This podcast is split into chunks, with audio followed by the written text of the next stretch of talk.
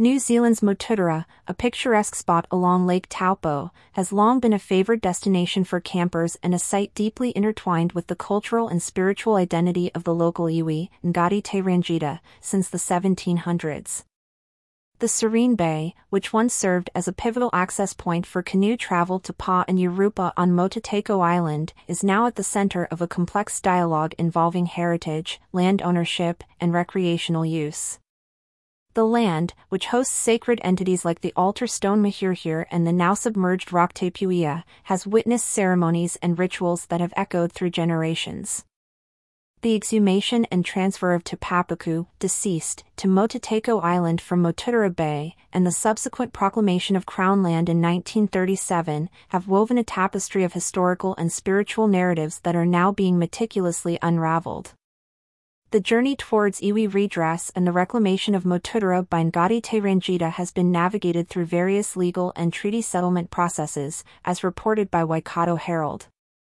While the vesting of the reserve has emerged as a viable option under Section 26 of the Reserves Act 1977, the path towards actualizing this option is layered with bureaucratic, legal, and social intricacies that demand a careful and considerate approach.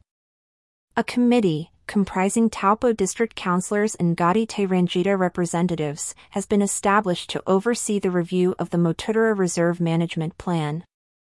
The review, which will be conducted through two rounds of consultation involving various stakeholders, aims to ensure that the cultural significance of the reserve is aptly recognized and preserved, while also accommodating modern uses and stakeholders the absence of representatives from other stakeholders, such as the owners of the Motutere Bay Top 10, Holiday Park, and the committee has sparked concerns regarding fairness and potential conflicts of interest.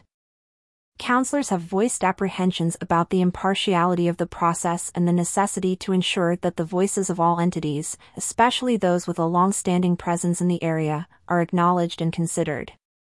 The challenge lies in ensuring that the review process is not only transparent but also perceived as equitable by all parties involved. The committee and the Taupo District Council are tasked with the delicate responsibility of navigating through these concerns, ensuring that the recommendations and final decisions are not only fair but also aligned with the cultural, historical, and recreational significance of Motutere. The potential changes in the management and ownership of the campground have implications that ripple through the local community and businesses, particularly the Motutere Bay Top 10, Holiday Park. The balance between acknowledging the iwi redress and ensuring the sustainability of local businesses and the availability of recreational spaces for the community forms a critical aspect of the dialogue. The interplay between cultural redress and community interests is complex and multifaceted. While the restoration of Mana Ngati Te Rangiita is paramount, the implications for the local community and traditional campground users cannot be overlooked.